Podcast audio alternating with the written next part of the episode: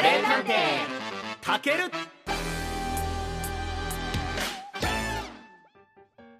さあ今夜の悩めるカレー民はおインスタグラムのコメントでいただきました。かじおちゃんさんです。かじおちゃんまでがあのネームですね。なんかさかなクンさんみたいになってしまいましたけどかじおちゃんありがとうございます。えカレーって食べ始めると毎日のように食べたくなりません？わかります。スパイスのせいかな？コーヒーも毎日飲みたくなるし。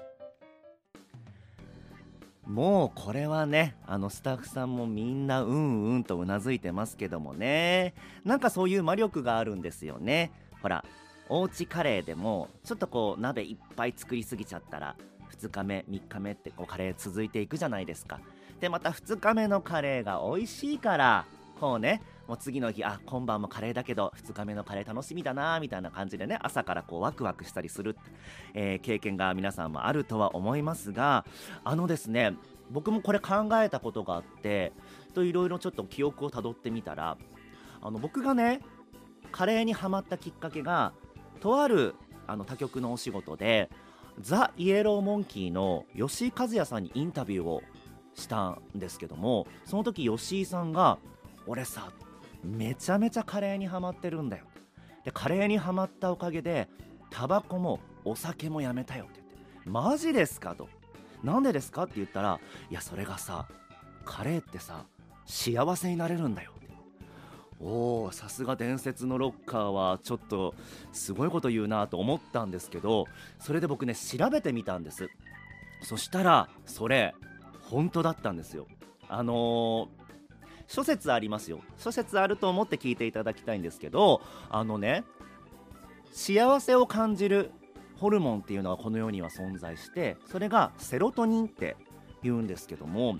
このセロトニンはあのバランスのいい食事をした時そして腸内環境が整った時。であのまあ、先ほどね吉井さんも言ってたって言いましたけどこうタバコとかねお酒の嗜好品をねたしなんだ時とかそういう時にこう出てくるものなんですって。でそのねカレーっていう食べ物がそのセロトニンを分泌する上で言ったらもう多分この世の食べ物の中で一番なんじゃないかっていうくらいなんです。って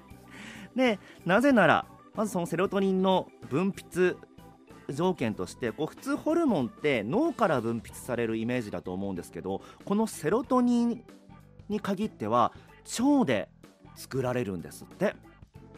なのでカレーってほらスパイスがまずたっぷりでしょ？そしてタンパク質お肉なんかのタンパク質だったり脂質だったりそしてご飯から炭水化物。でお野菜から食物繊維も取れるってことで本当にバランスのいいあの完全食なんですよね。その完全食であるカレーを食べることによって腸がすごくねあのね元気になる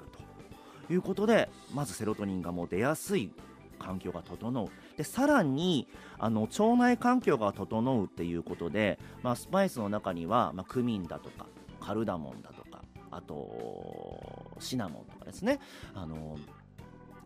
腸の動きを活性化させてくれたりとかあとはこう代謝を上げてくれたりとかそういうスパイスがたくさんたくさんやっぱり入っているのでもう腸がこう元気にこれまた元気に元気になっていくってことでまたねこうセロトニンがドバドバドバドバ出てくるらしいんですよね。だからカジオちゃんさんがこう言ったねまあほらコーヒーも毎日飲みたくなるしとも言ってますけどそれと同じようにコーヒーがお好きな方なんでしょうね。あのカレーってやっぱりもう医学的にもこうね毎日食べたくなるちょっとやみつきになっちゃうみたいなね効果があるって言われてるんですよね。いやだからなんかこういうことを調べるとますますちょっとカレーのこと僕自身も好きになりましたし皆さんももっともっとねカレーに興味を持ってほしいなと思いますねあの何食べようかな迷ったなっていう時はカレーを食べてほしいですしさらにねまあいろいろほらまあ、新年度が始まりまして環境も変わる方もいると思いませんがなんか落ち込んだ時だとかあとちょっと今日疲れてるなっていう時はぜひぜひねカレーを食べていただきたいんですね。でしかもこの番組でもねどんどんどんどん紹介していこうと思いますがもうねこの世にはいろいろなカレー屋さんがありますんで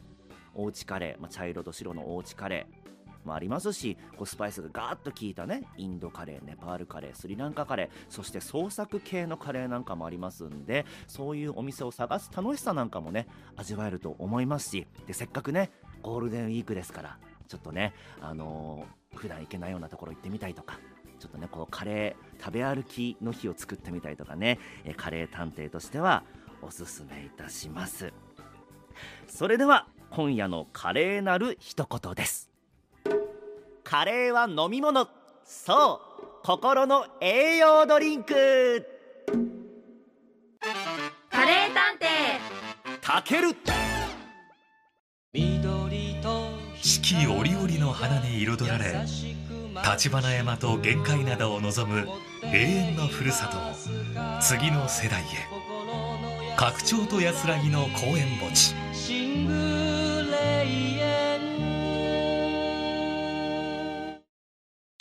たけるのスパイス講はい。最後のスパイスのお話しさせてください。え今日紹介するスパイスは胡椒ですブラックペッパー、えー、ホワイトペッパーいろいろありますけどももうねみんな世界的に有名なスパイスなので、一度は使ったことあると思いますがもうね有名なだけにえー、スパイスの王様と言われていまして、えー、ローマ時代は一握りの胡椒で奴隷10人を雇えると言われていたぐらいのスパイスなんですね。強い抗酸化作用があるのでミイラの防腐剤なんかにも使われていました。唐辛子とまた違うね、えー、辛さがありますので辛いのが苦手な方でもねピリッとした刺激を味わえるのでぜひぜひ使ってみてください。